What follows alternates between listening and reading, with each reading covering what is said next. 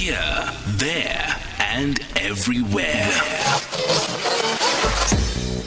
SAFM 106.1 FM in Bombela.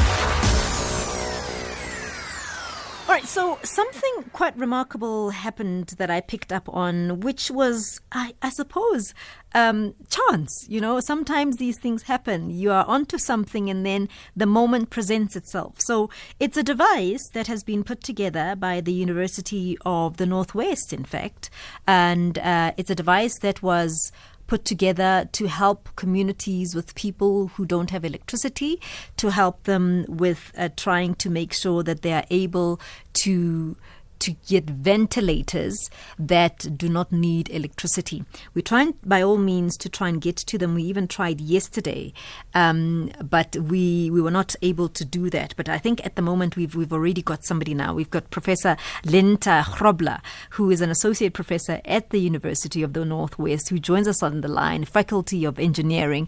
And really, Prof, what what a timing, huh? What what timing you guys had? You are you were just going about doing your own thing, and then voila, it was the need of the day.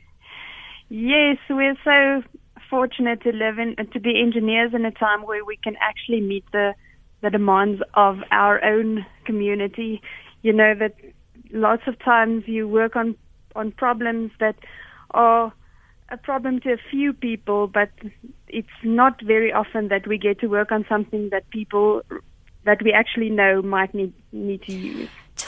Tell me initially when you embarked on this, what what was your plan? Who were you going to give these to? Okay, originally we worked on a much more sophisticated idea. Um, some of the ideas that MIT and the likes have been suggesting, and then an expert in the field um, of ventilation and critical care, um, Terry Wickham, suggested that we look back at World War II and we look at the ventilators in the age where ICUs started. And so he suggested um, since ICUs in World War or in war situations couldn't rely on electricity, we should see whether those devices can actually be reused. So that is why we went back to that. And the whole idea is specifically for field hospitals or hospitals in rural areas or, or even in in cities, but with um, less experienced nursing staff to give these or to make these um, ventilators available to that community. So now we're here, and suddenly you had to ex- uh, you know accelerate your efforts and and make things happen. Yes, um, luckily technology has advanced so much in the last 30 years that we have made progress over the last three weeks. We've only been working on this for three weeks wow. now. Um, that would normally take months. So, um, technologies like CT scans that would normally be used by doctors to determine whether you have a, a health issue that they need to visualize in 3D. We could use that technology now to scan those old models and to get 3D models of them that we can now make by 3D printing. When will these be ready?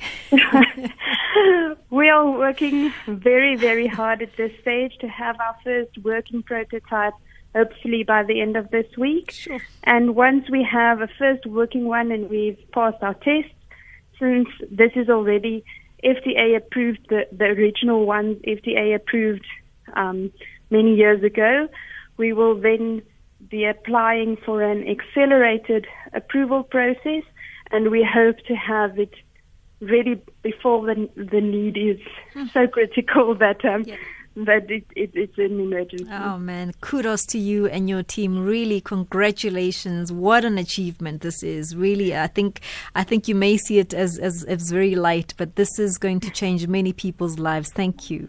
Yeah, I, I just have to say that I think the big triumph of this time is the collaboration that we're seeing between universities, between engineers and doctors, and the general public. Everyone is trying to do their part to make this available to our people.